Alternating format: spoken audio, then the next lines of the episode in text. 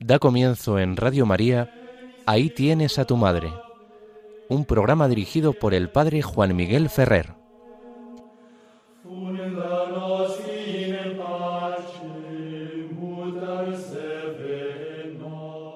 Un saludo muy cordial a todos vosotros, queridos amigos oyentes de Radio María. Como nos han anunciado, comenzamos el programa Ahí tienes a tu madre. Os habla Juan Miguel Ferrer.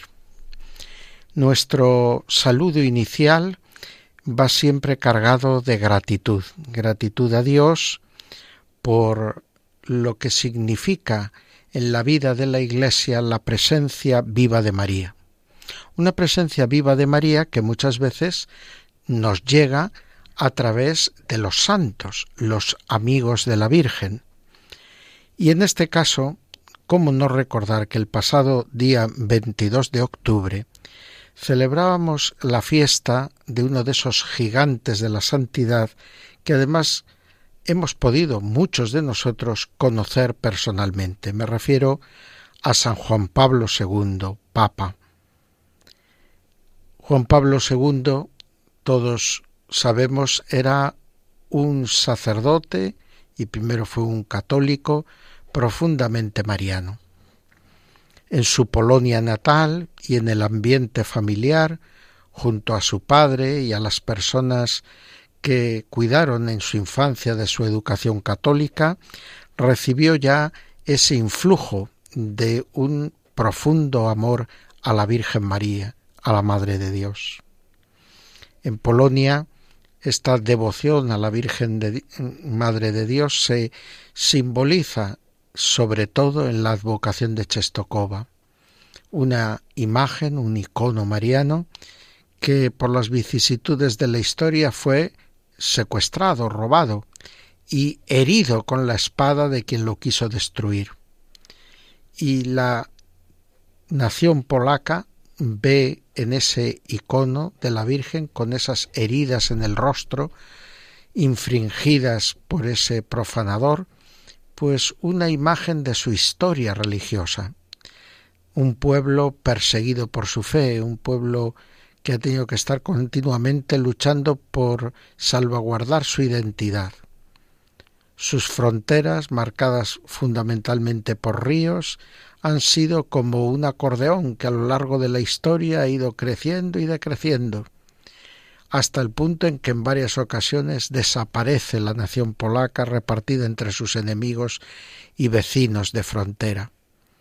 Pero ha sido en la fe, ha sido en su identidad nacional ligada al catolicismo romano, donde el pueblo polaco ha conseguido salvaguardar su sentido y su orientación cultural y vital.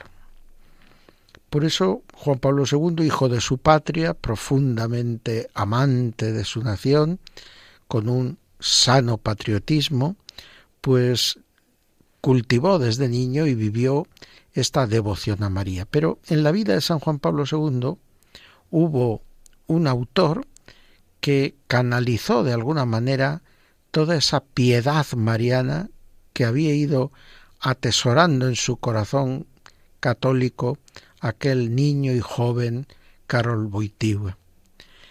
Y fue San Luis María Griñón de Montfort, este santo francés, bandeano, que fue un gran misionero popular y que cultivó particularmente como instrumento para la conversión y la evangelización la devoción a la Virgen María bajo una forma concreta, la esclavitud mariana. Hoy en día nos resulta un poquito extraño este término. Bueno, quería significar San Luis María Guiñón de Montfort, siguiendo de alguna manera los pasos de San Ildefonso de Toledo, aunque muchos siglos después, un entregarse a María completamente, un obedecer a María, tomar por maestra a María para así tener la garantía de ser verdaderos y buenos discípulos del Hijo de María. ¿Por qué? Porque María es la esclava del Señor y haciéndonos esclavos de la esclava del Señor tenemos la garantía de servir adecuadamente al Señor. Bien, después del Concilio Vaticano II se ha hablado muchas veces de María como modelo de discipulado con respecto a su hijo. Pues esta devoción mariana que cultivó Juan Pablo II es una forma de vivir ese discipulado aprendiendo de María a ser discípulos de Jesús. Es un compromiso serio, es una devoción mariana muy, eh, podríamos decir, eh, vinculante, porque te obliga a adoptar las actitudes de María, te obliga a seguir a Jesús buscando como María en todo la voluntad del Padre. Por lo tanto, esta forma de piedad mariana que se plasmó en su lema episcopal y luego en su lema como Papa, totus tus, todo tuyo, oh María. Eh, ese ser todo de María, ese vivir totalmente entregado a María, para intentar en todo agradar a Dios como María. Es experimentar de alguna manera y ponerse confiadamente en las manos de la Madre para poder así acertar en el seguimiento de Cristo. Pero esta tierna devoción mariana sólida devoción mariana que caracterizó la vida de Juan Pablo II y que le hizo afrontar los momentos más difíciles, como cuando ya Papa experimenta ese intento de asesinato en la Plaza de San Pedro, eh, el atentado de un hombre que disparó, llamado Aliaca, disparó varios tiros al Papa cuando se movía entre los peregrinos que inundaban la Plaza de San Pedro. Bien, pues en ese momento, en momentos de gran tensión eclesial, al Papa se le veía siempre con el rosario en las manos, en algunas sesiones difíciles de sínodos de los obispos, el Papa con el rosario en la mano.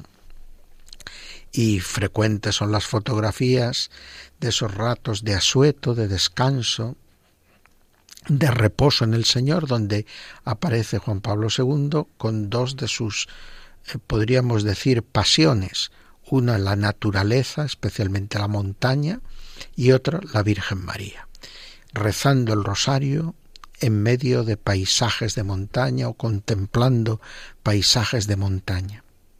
Pero toda esta piedad, toda esta vida verdaderamente de discipulado con María siguiendo a Jesús, pues luego él también lo tradujo en un rico magisterio sobre la Virgen María. Es muy interesante que con ocasión de la fiesta de San Juan Pablo II tuviéramos la oportunidad de abrir la Redentoris Mater, esa encíclica dedicada a la Madre del Redentor, con esas páginas preciosas dedicadas a la mediación maternal de María, y luego un escrito casi cercano allá a su muerte, a su partida de entre nosotros, el Rosario de la Virgen María, donde Juan Pablo II tuvo el atrevimiento de cambiar algunos elementos externos y formas de rezar el Rosario de la Virgen María, una práctica de devoción popular. Lo hizo con la voluntad de ofrecer, con el estímulo del Rosario de la Virgen María, una contemplación permanente del misterio de Cristo de la mano de María, una contemplación que quiso enriquecer añadiendo algunos de los misterios que completarían así como un recorrido completo por los evangelios, misterio a misterio, a través de los misterios gozosos, gloriosos, dolorosos y ahora luminosos de la vida de Cristo. Ese camino con María contemplando a Cristo, que representa muy bien pues lo que fue el estilo de vida cristiana de San Juan Pablo II. las encíclicas Redentoris Mater y Rosario de la Virgen María, Rosario Virginis Mariae, son dos escritos marianos muy interesantes. Y luego hay otro escrito que no es directamente un escrito mariano, es su carta Mulieris Dignitatem sobre la dignidad de la mujer, que podríamos decir se englobaría en el magisterio de la doctrina social de la Iglesia, eh, o si queremos en lo que es una antropología teológica. Pero en esa antropología teológica o en esa enseñanza sobre la dignidad del ser humano, en este caso la dignidad de la mujer, pues Juan Pablo II indudablemente tiene en su trasfondo de pensamiento a la mujer por antonomasia, a la Virgen María. Y si es verdad que una consideración superficial puede decir que el escrito de Juan Pablo II es un escrito devocional y que invita piadosamente a las mujeres a ser buenas madres y buenas vírgenes consagradas a Dios, quien mm, hace una lectura más seria de este documento, se lo toma en serio y, lo lee con atención, ve que hay un dechado de sabiduría humana, porque una de las cosas que también caracterizó a San Juan Pablo II fue su amor por el ser humano. Eh, cuando él mm, nos ofreció su primera encíclica programática, Redemptor Hominis, él indica desde su antropología teológica tan vibrante, tan fuerte, que el camino para Dios es el hombre, pasa por el hombre. Y a su vez el camino hacia el hombre pasa por Dios. Por Dios hecho hombre en Jesucristo. Jesucristo es el quicio de todo el que quiere a través del hombre llegar a Dios y todo el que desde Dios quiere llegar al verdadero conocimiento del hombre y quiere servir verdaderamente al ser humano. Y en la problemática contemporánea se adelanta de alguna manera a al más fuerte desarrollo de todo lo que podríamos decir son las políticas de género y toda esta problemática en la que hoy vivimos y estas discusiones que abrazan prácticamente a todos los parlamentos del mundo sobre las formas más adecuadas de buscar la reivindicación de la dignidad de todo ser humano y por lo tanto de una manera muy particular la de una parte importantísima, a veces se, debe considerar mayoritaria de la humanidad, que son las mujeres. Bueno, pues Juan Pablo II, en Mulieres Dignitatem, proyectando la belleza de María, la mujer, por antonomasia, la mujer con mayúscula, sobre las realidades contemporáneas diversas en las diversas partes del mundo contemporáneo para reclamar la dignidad de la mujer, está haciendo que eh, la devoción a María y el conocimiento y la piedad mariana serias se conviertan en un alegato en defensa de la dignidad de la mujer y del papel, el reconocimiento del papel clave que la mujer ha de ocupar en la sociedad. Pero evidentemente, lejos de planteamientos propios de otras maneras de concebir el mundo y el ser humano, que se centran por el contrario en cuestiones simplemente de poder, de ejercicio de la fuerza, y que de alguna manera creen que la reivindicación de los derechos de la mujer es una cuestión, como dicen ahora, han inventado esta nueva palabra, empoderamiento. Eh, bien, pues cuando usan el término empoderamiento nos hacen pensar que estamos ante una lucha de poderes y mm, en el ámbito cristiano, en la antropología cristiana, más bien lo que se habla es de complementariedad, de lo que se habla es de común dignidad dentro de la diversidad. Y por eso no hace falta destruir la identidad masculina y la identidad femenina para reivindicar al hombre o a la mujer, ni tampoco otras situaciones que se pueden dar que no resultan tan claras en cuanto a la distinción eh, sexual y a la orientación sexual. Pero mm, lejos de cualquiera de las afirmaciones de la Sagrada Escritura y de los Evangelios en particular, pretender discriminar o amargar o complicar la vida a nadie, sino al contrario. Lo que se trata es de mostrar en la verdad el camino del verdadero amor y la posibilidad de la verdadera felicidad. Bueno, pues nuestra mirada agradecida hoy, desde ahí tienes a tu madre, a San Juan Pablo II, su ejemplo de piedad mariana y su magisterio mariano tan rico, tan sugestivo, que está ahí, eh, al alcance de nuestra mano, para que podamos aprovecharnos de él y obtener grandes beneficios espirituales y pastorales. Pues mientras oímos la música de una tocata mm, en el tono octavo, eh, interpretada por el organista italiano Carlo Maria Barile, vamos a elevar nuestra oración a Dios y vamos con Juan Pablo II a recordar esa afirmación de su lema, todo tuyo, oh María, y todas mis cosas tuyas son. Totus tus, oh María, et omnia mea, tu asum. Yo soy y todo lo mío totalmente tuyo, María.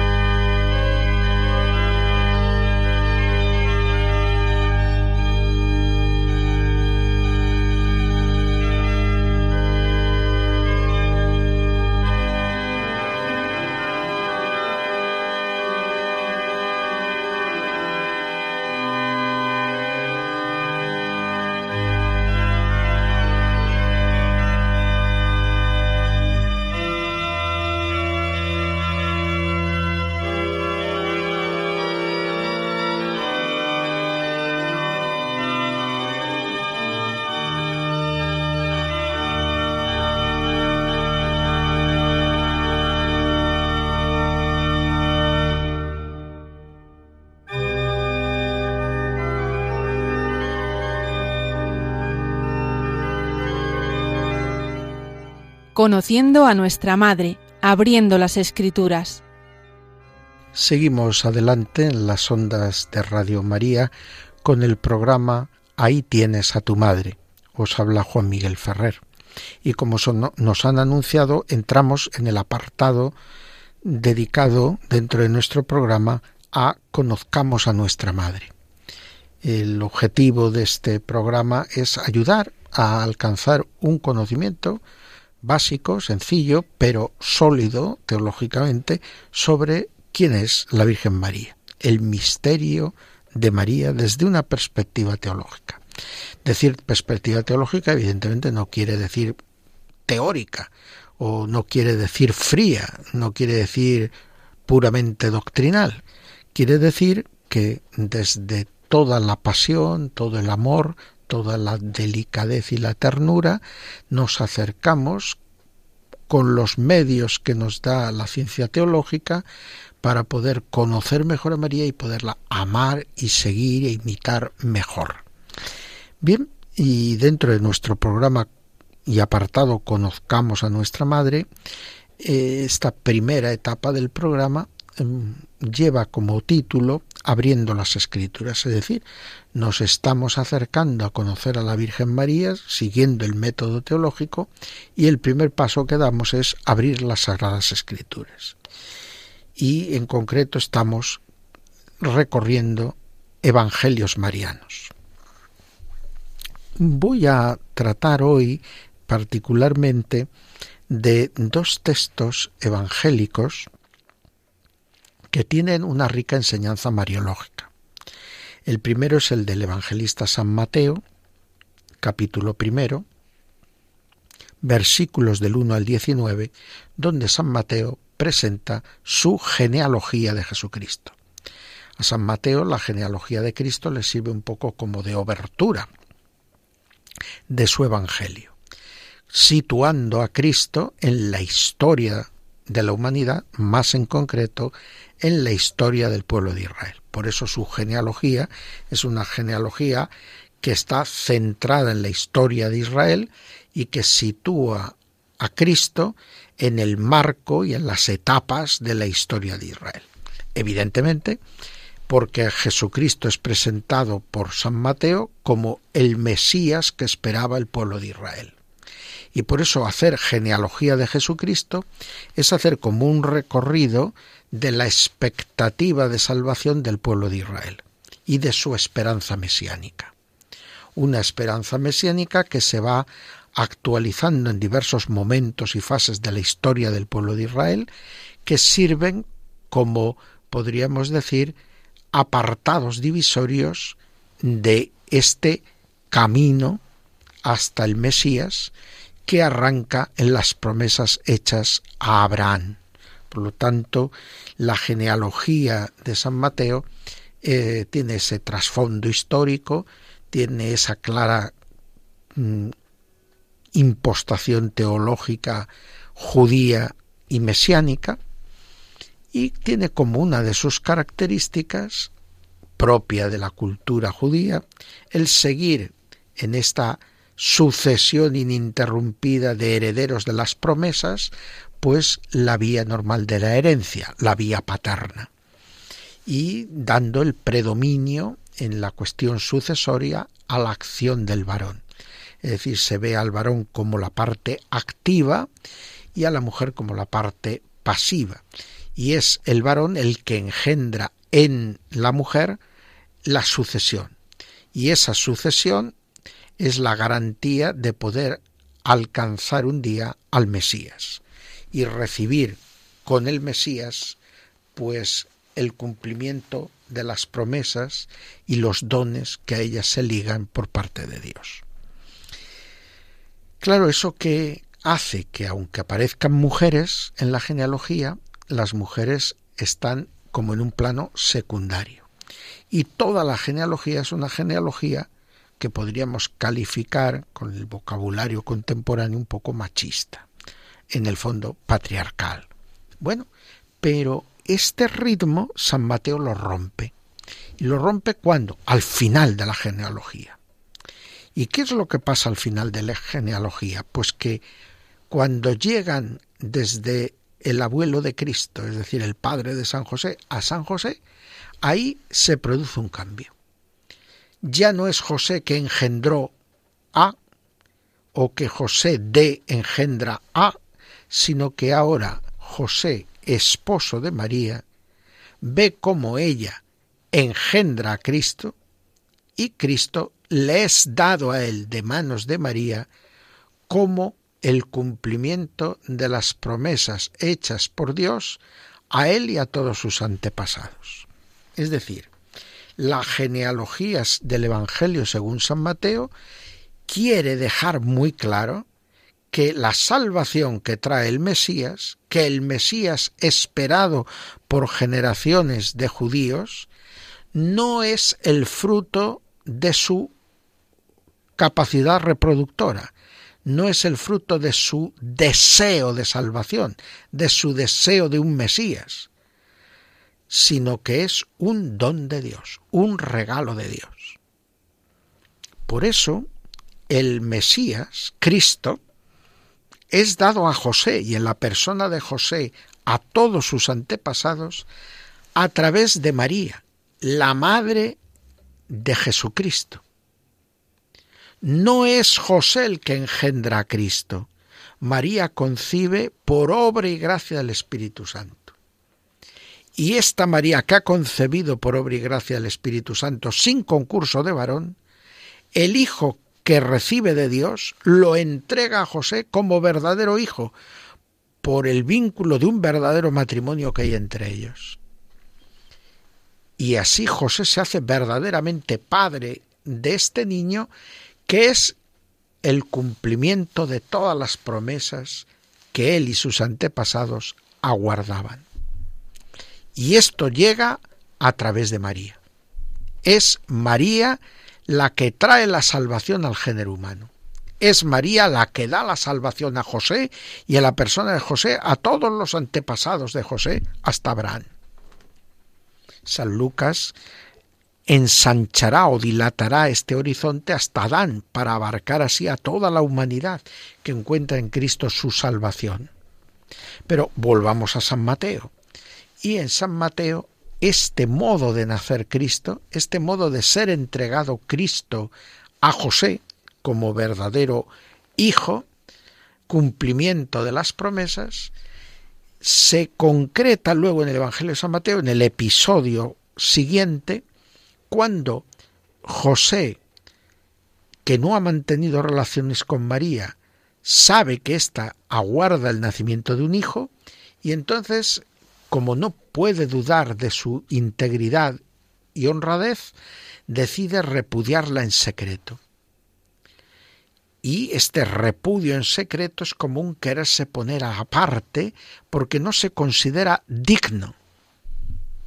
En sueños, José recibe el encargo de recibir a María y al Hijo de María como su propia familia, hacerse verdaderamente padre legal de Cristo, para recibir en él la salvación y la vida. Y lo que queda claro para el evangelista San Mateo es que a través de estos acontecimientos de la vida de José, María y Jesús, se está cumpliendo con plenitud y con verdad la profecía proclamada por Dios a través del profeta Isaías en el capítulo séptimo del libro de este profeta. La Virgen dará a luz un hijo y le pondrá por nombre Jesús, Emmanuel, que significa Dios con nosotros, el Dios que nos salva, el Dios que se pone de nuestra parte y nos lleva a plenitud. Y esto nos llega a través de María, como un don de Dios por medio de María. En este sentido, María se hace madre de todos, al ofrecernos la vida para todos, en la persona de Jesucristo su Hijo. El otro pasaje que quiero comentar pertenece al evangelista San Lucas. Hemos visto ya el anuncio del ángel a María y ahora en el capítulo primero de San Lucas vemos a los versículos 39 a 56 la escena preciosa de la visitación de María a su pariente Isabel. Ya en el anuncio, el arcángel le ha hablado al final a María de que ahí tiene a su prima, a su pariente, que a pesar de ser muy vieja ya, ha dado a luz o está en estado de buena esperanza aguardando dar a luz. Ya está de seis meses la que llamaban estéril, porque para Dios no hay nada imposible. Es decir, María recibe en Isabel un signo que aliente su esperanza y su confianza de que lo que le ha dicho el ángel se cumplirá.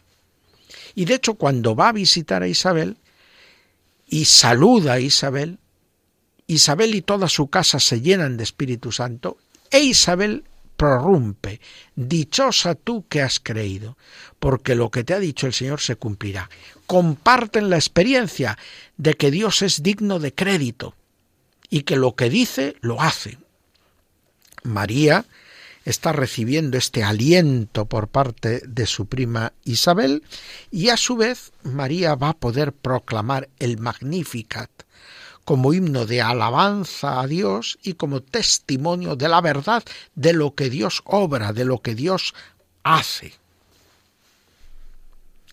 Pero María, la que nos da como a José a Cristo y la salvación de Cristo, es también como a Isabel la que nos visita María es cercana al género humano.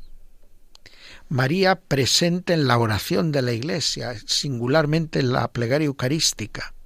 María presente en la vida de la Iglesia a través de la piedad mariana, a través de la custodia y patrocinio de María sobre tantas instituciones.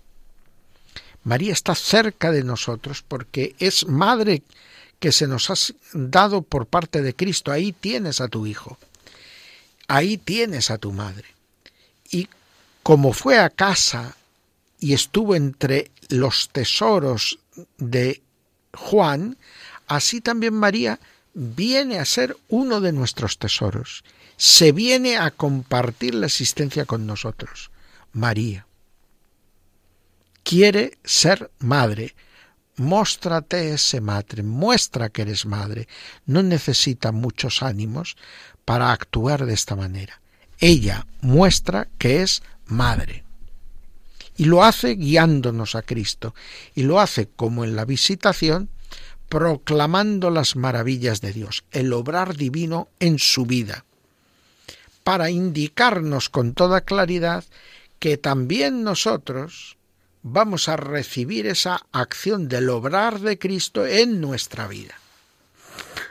Y que ahí se va a hacer concreto el obrar salvífico de Dios. Y esto nos va a llegar de la mano de nuestra Madre, la Virgen María. El Magnificat merecería un análisis en sí mismo. Pensemos que María llega con Cristo en su seno. María va a estar en casa de Isabel unos tres meses hasta que Isabel da a luz. Y María vive los tres primeros meses de su embarazo en casa de Isabel. María necesita exteriorizar el gozo del Espíritu Santo que está viviendo en su interior constantemente. Y María, donde va, irradia este Espíritu Santo. De hecho, Isabel y toda su casa se llenan de Espíritu Santo y alaba a María con palabras proféticas, llamándola Madre de su Señor, Madre de Dios. Pero al mismo tiempo, esta Isabel comprende que María está llenando su casa de Espíritu Santo. María, llena de Espíritu Santo, da al Espíritu Santo a aquellos con los que trata. Y este Espíritu Santo viene a realizar lo mismo que hizo con María.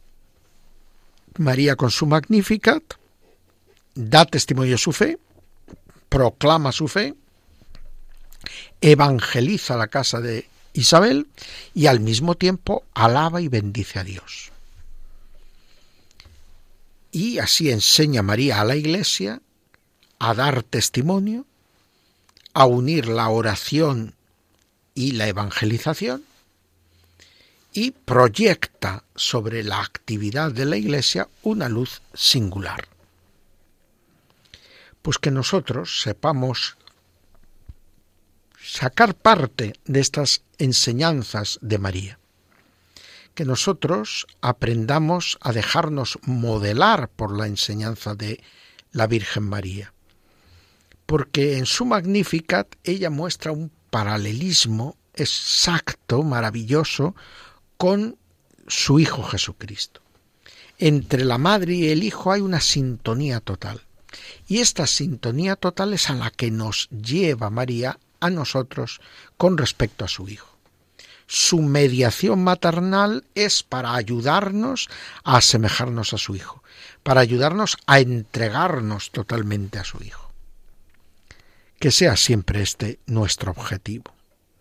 Ahora, mientras de nuevo Carlo María Barile nos deleita con una tocata, esta vez en el tono 11, pues nosotros vamos a hacer nuestra oración pidiendo que nuestra devoción a la Virgen sea auténtica, y que aprendamos a conocerla en las páginas de los Evangelios para aprender a imitarla y a seguirla en ese servicio constante y total al verbo de la vida, a nuestro Señor Jesucristo.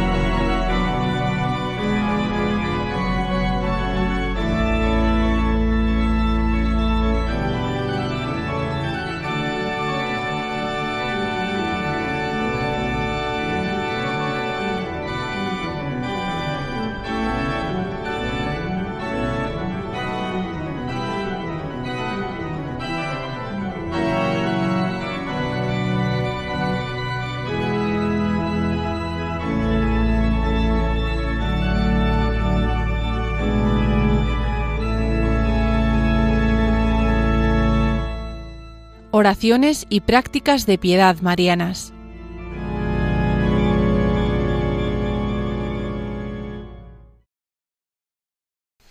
Seguimos adelante en el programa Ahí tienes a tu madre en las ondas dominicales de Radio María.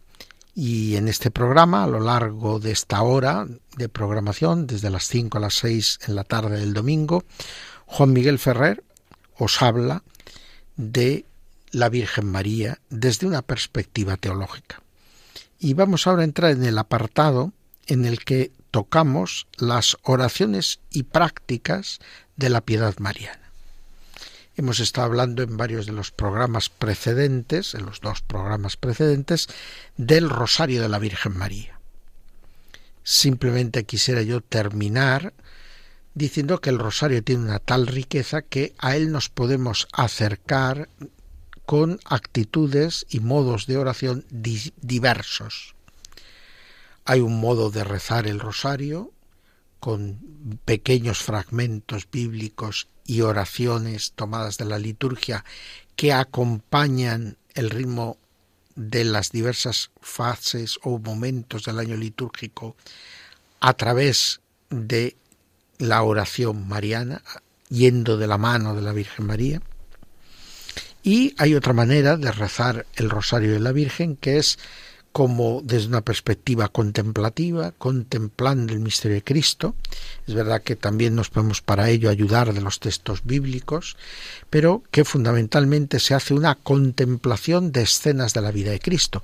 Es lo que sobre todo nos propuso San Juan Pablo II en Rosarium Virginis María, una contemplación del entero misterio de Cristo paso a paso, acompañado de la fervorosa oración del Ave María para asociarnos a la Virgen María en su contemplación de Cristo. Y finalmente, hay una manera que podríamos llamar mística de rezar el rosario, es aquella en la que no entramos en los detalles, no entramos en las consideraciones de misterios particulares con tanta atención, sino que lo que sobre todo nos interesa es entrar en sintonía con el Cristo de sus misterios.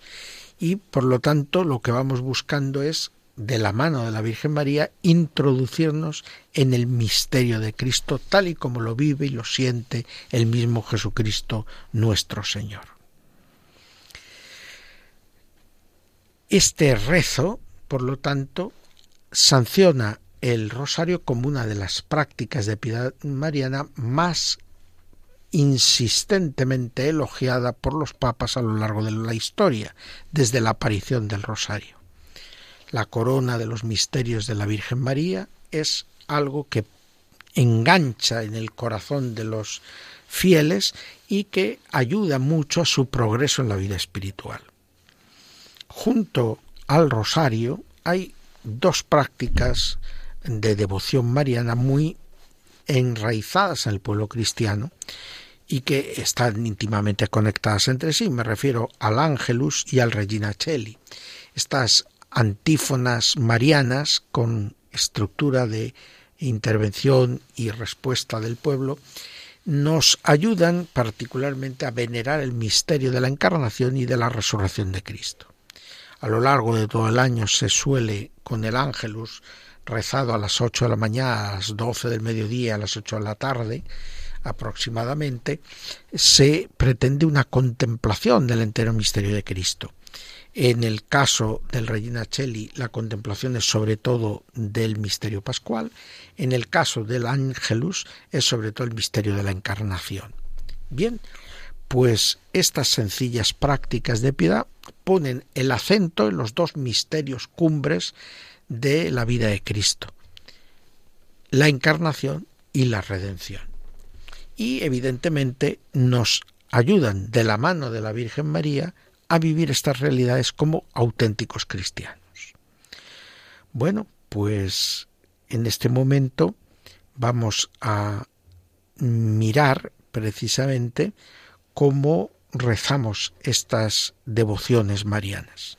Cómo rezo yo el rosario, cómo rezo el ángelus o en su momento el Regina Cheli en el tiempo de la Pascua, si lo hago rutinariamente, si lo hago distraídamente, o si trato con mayor o menor amplitud, pero de hacer del rezo del rosario o del rezo del ángelus o en su momento el Regina Cheli unos momentos de intimidad sincera con Dios y de aprovechamiento y alimento espiritual.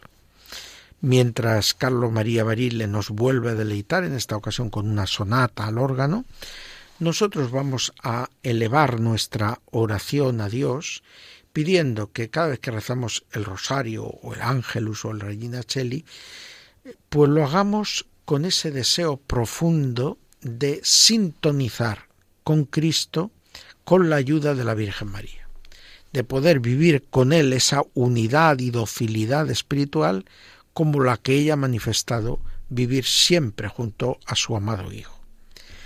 Que el Señor nos conceda esto que le vamos a pedir y escuchemos con gozo y esperanza esta melodía a las manos como intérprete de Carlo María Barile.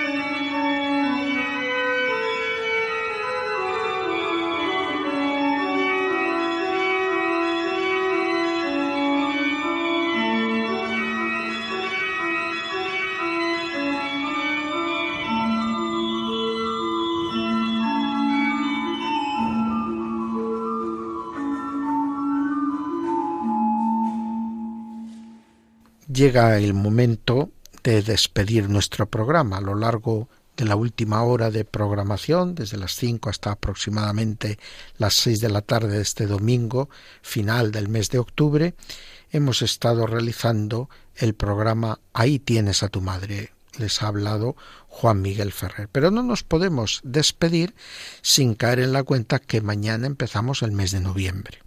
Lo empezamos con la maravillosa fiesta de todos los santos y el recuerdo de que María es Madre de Santos y que María nos quiere a nosotros santos. Por lo tanto, que ella va a ser siempre un instrumento privilegiado de la acción benéfica de Dios en nosotros para que alcancemos la santidad en nuestra vida cristiana.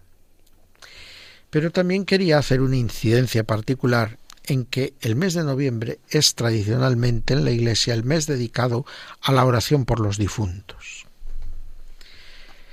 Podemos orar en cualquier momento por nuestros difuntos, pero el mes de noviembre, con las solemnidades de todos los santos el día primero de noviembre y con la conmemoración de todos los fieles difuntos el 2 de noviembre, está como orientado a recordarnos la realidad de la muerte y a animarnos a rezar por nuestros difuntos.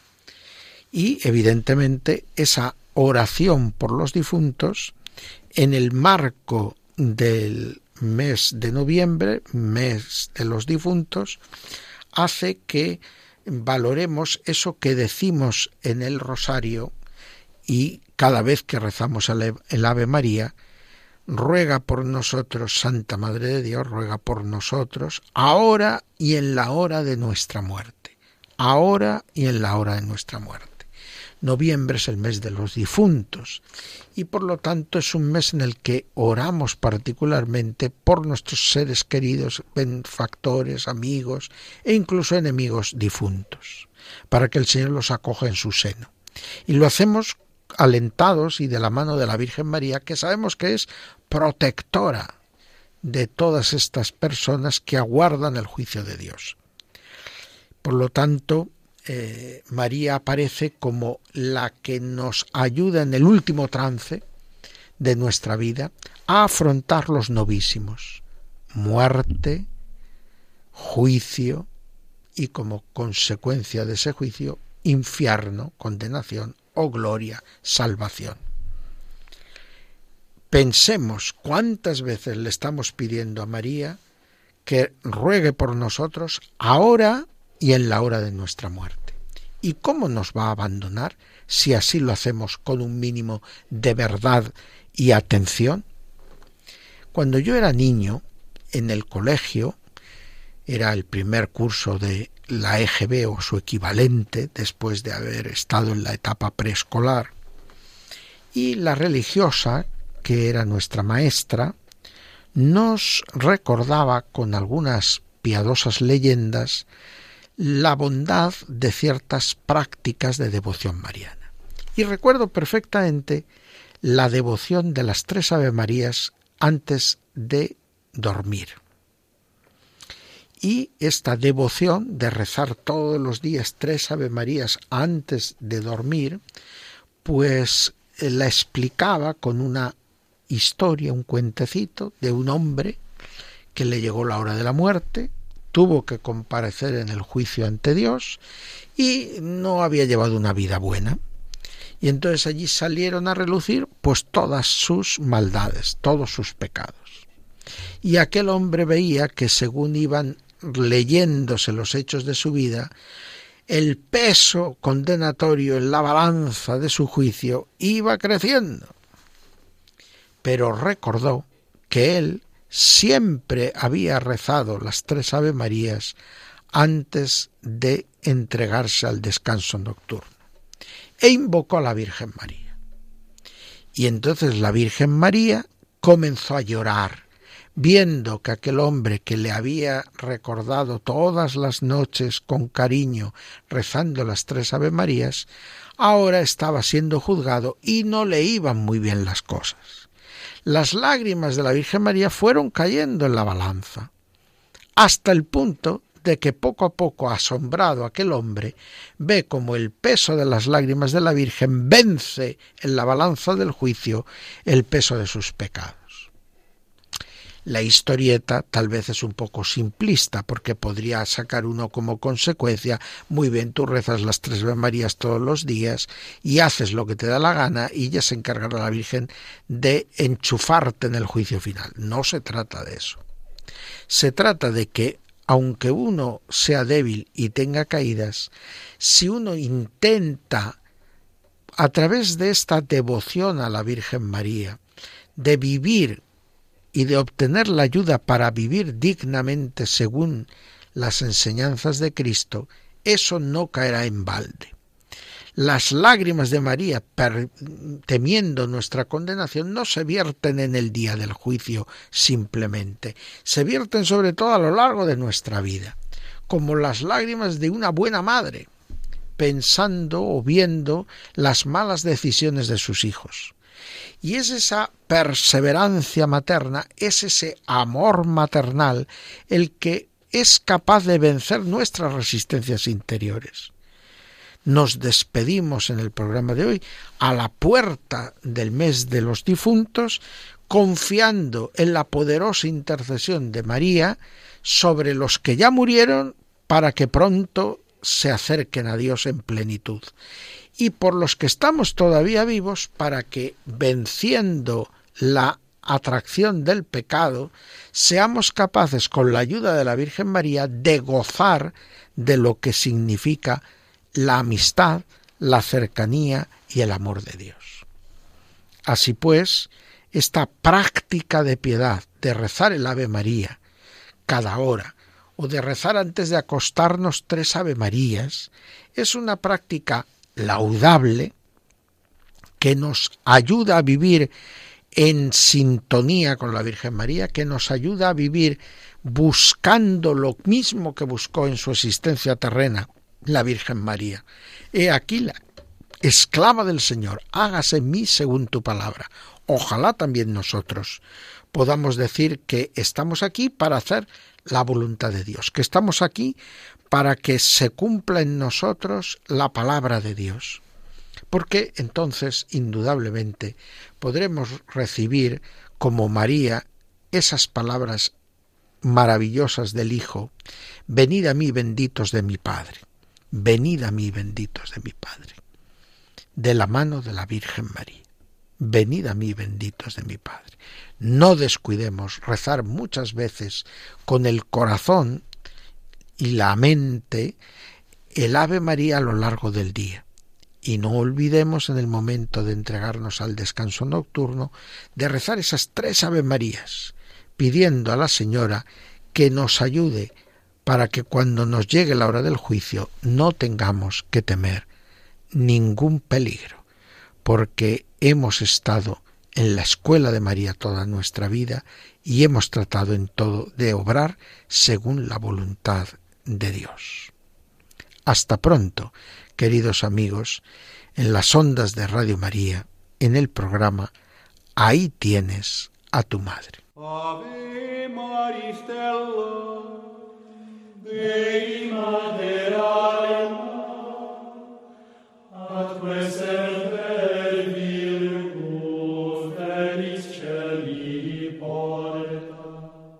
Acaban de escuchar Ahí tienes a tu madre, un programa dirigido por el padre Juan Miguel Ferrer.